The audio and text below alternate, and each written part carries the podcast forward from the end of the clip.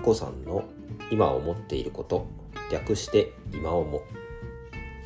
どうもニコさんです。この番組では私自身が見聞き経験してきたことをベースにしたちょっとした生活や仕事の工夫ハックみたいなものを話したりこれから行っていきたい興味持ったりしていることを取り留めもなく思うままに話していきます。はいということで42日目。42回目ですね。2月11日建国記念の日の収録です。いつも聞いていただきまして本当にありがとうございます。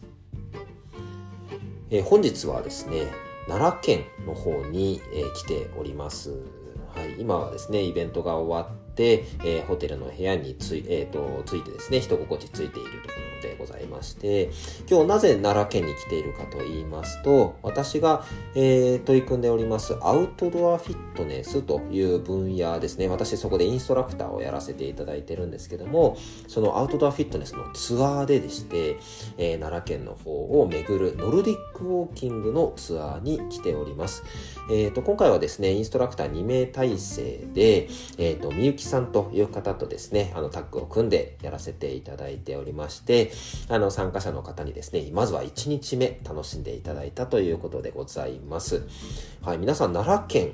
で、まあ、お住まいの方もいらっしゃるかと思いますけども、ね、最近どんな機会で奈良県に訪れましたでしょうか私は何を隠そう中学校の時の修学旅行でございましたのでもうね二十何年ぶりっていうようなところでございましたそういった久しぶりなところに来ると、やっぱり大人になったからなのか、楽しみ方もすごく変わるんですよね。で、今回はですね、まあもちろんガイドというような形になっていますので、ノルディックウォーキングのですね、歩き方とかをご案内をしつつ、みんなで、えー、巡っていくというようなテーマでございました。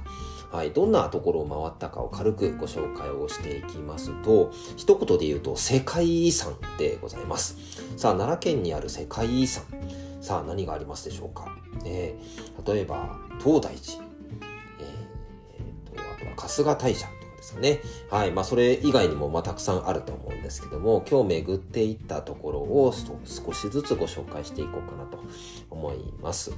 はい、伊佐川神社というですね、まあ、すごいこう、あの、通りに面した、あの、小さな、あの、神社だったんですけども、すごくですね、あの、厳かな雰囲気で、あの、ここ本当に入っていいんですかっていうぐらい、まさに石庭がですね、綺麗に、あの、整えられておりました。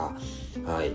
で、まあ、そこからですね、まあ、三条通りという、まあ、メイン通りの裏道を通りながらですね、昔ながらの街並みを、あの、眺めつつ、あの、きっと奈良にね、お住まいの方についとっては、あの、日常の風景なんですけども、やっぱり普段住んでいない方からすると、そういった街並みを見るだけでもすごく新鮮なんですよね。はい、そういったところを、えっ、ー、と、本当にね、車が通れない小道とかを、えー、歩いていった形でございます。もちろん人が混んでいるところはですね、ノルディックウォーキングのポールがちょっとこうね、邪魔になってしまうこともありますので、周囲にあの配慮をしながら安全に、えーと、ツアーを進めてまいりました。そこからはですね、猿沢池の方に出まして、幸福寺の方も回っていきました。さあ、ここら辺からはですね、まあ、奈良県ならではということで、鹿だらけという形でございました。なんか子供たち、えっ、ー、と、老若男女問わずですね、皆さん鹿せんべいを手に持って、まあ鹿のね、あの、鹿たちみんなこう、餌をあげるというか、はい、そういったことをしておりました。もうなんか鹿の方もですね、人間に慣れているのか、なんかこう触れたり、あの、されてもですね、特にそんな凶暴になることはなく、あの、観光客皆さんがですね、たくさん写真を撮られていた風景がございました。えっ、ー、と、ノートの方にですね、私ちょっと記事を上げてるんですけども、そちらのアイキャッチの方ではですね、リアルにちょっと鹿触っちゃったよっていうような写真を載せます。はい。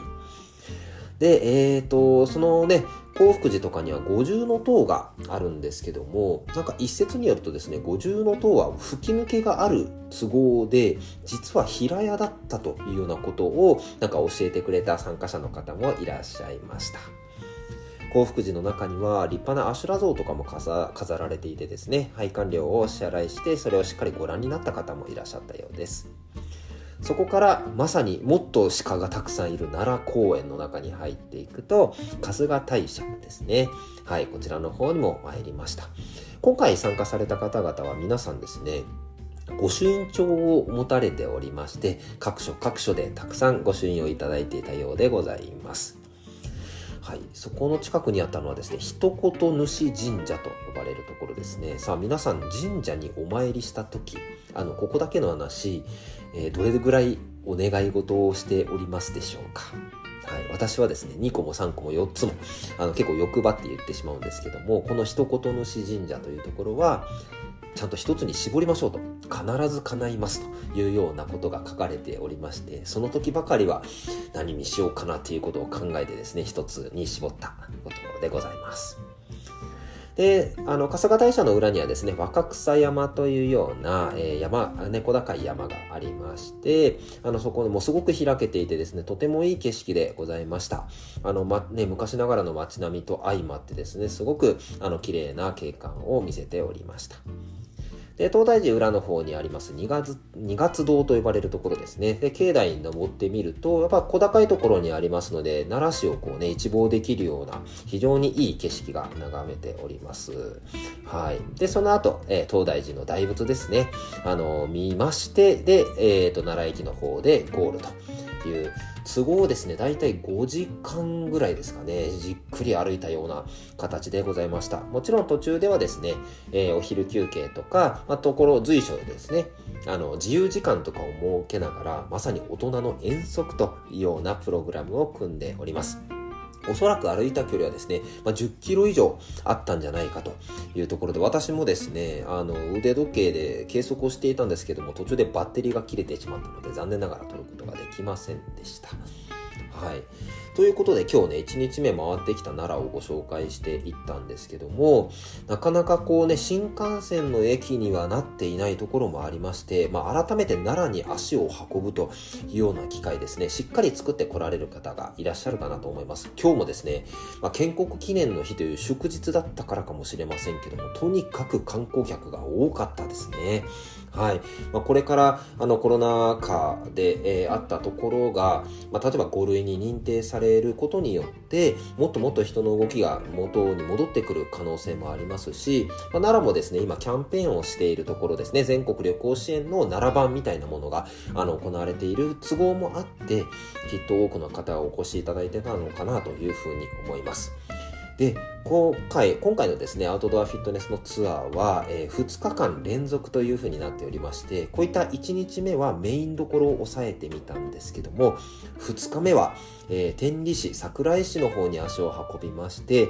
えー、奈良のね、お住まいの方々がおすすめする、知る人ぞ知る。まさにここ、なんですかね、日本の初めてを司る、えー、町と言われています奈良をもっともっと堪能していこうかなと思います。通ろうとする道は山辺の道というようなところを通っていこうと思います。もしこの放送をお聞きになりました方々はですね、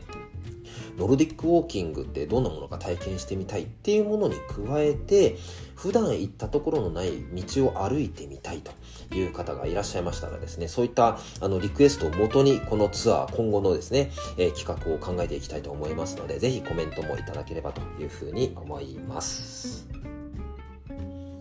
はい。ということで今回はアウトドアフィットネスツアー in 奈良1日目世界遺産を巡るというようなテーマでお話をさせていただきました。個人にしても団体にしてもできるのひらめきに出会えるような働きかけをしていきますし、もしこの番組をお聞きになられた方がおっと思っていただけたのであればとても嬉しいです。それではまたいずれどこかでバイバイ。